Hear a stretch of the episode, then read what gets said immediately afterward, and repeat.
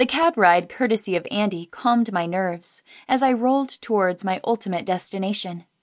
Maybe my destiny, too, if I struck his fancy. I took the elevator to the eighth floor and half expected to see a gaggle of girls vying for the same role. No one to be seen but a receptionist filing her already well manicured nails behind a round desk. She had short blonde hair and wore next to no makeup. Approaching her slowly, I cleared my throat and started to announce myself. Miss Carson, she said without looking up. Her emery board fell to the cherry wood surface and she flipped open a folder, a hint of my headshot looking back at me. He's expecting you, she said. You can go in. Her lack of eye contact left me cold, but I soldiered on in Andy's heels and opened the door as I held my breath and tried not to muss my lips. The room was wide and white, with narrow windows peering above a ballet beret. Light still entered the space, but the greater expanse of glass sat behind the long table with two empty chairs. A floor to ceiling mirror. No one and nothing else. I wondered if the cab ride brought me to the place too early, and thought of heading back to wait with the receptionist, who knew my name and didn't care to see my face in the flesh.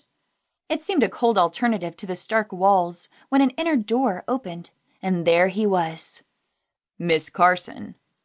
Miles Delafield was not as tall as he looked in his photographs, but even in a royal shirt and a striped tie with a pair of khakis, I could sense his dancer's muscles just hidden from my view.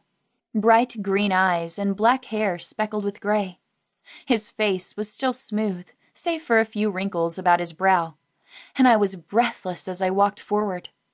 Probably would have fallen flat on my face had his hand not suddenly locked in mine. Good morning, he said in a soft voice that stood in sharp contrast to the firmness of his grasp. You're right on time, he said. I like that in an employee. With those few words, he stripped away the magic of the moment. But it was a job after all, and I nodded as he sat and kept me suspended in the space of his stare and the glass that missed nothing. I've read your resume, he continued. Mostly regional work. I. yes, sir, I said. But I've studied with. Save it, he said, as he waved one hand of long fingers in the air. That was then. I'm only interested in now. Do you know what I'm trying to accomplish with this new production? I. yes, I said, trying to sound sure. Your last show had Sleeping Beauty doing, like, the self harm thing before pretending to conk out and give a kind of necrophilia try. Most critics miss that, Miles said with a smirk. Maybe your studies served you well. He lifted his legs onto the table. Such large feet. That could only mean one thing resting under the khakis and I fought to keep from trembling as he stared at me harder than the mirror, and did he lick his lips? The stories existed for a reason, and maybe the heels helped. I started to unbutton my blazer when he swiftly stood and ordered me to stop. We're one short. He glided towards the main door and called out the name Lillian.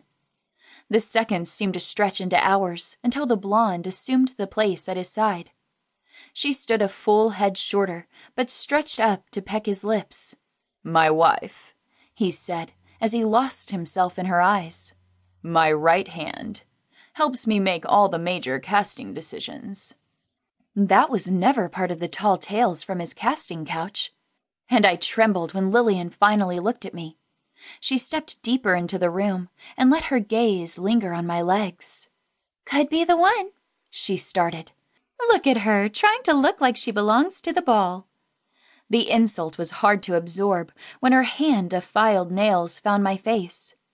But we know that she'd rather be back in the ashes, waiting for someone to tell her when she can sit in the corner or play with the mice.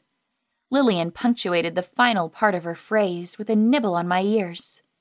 Definitely not Disney. But I wasn't here to play it safe, and the woman's hand on my thigh set the stage.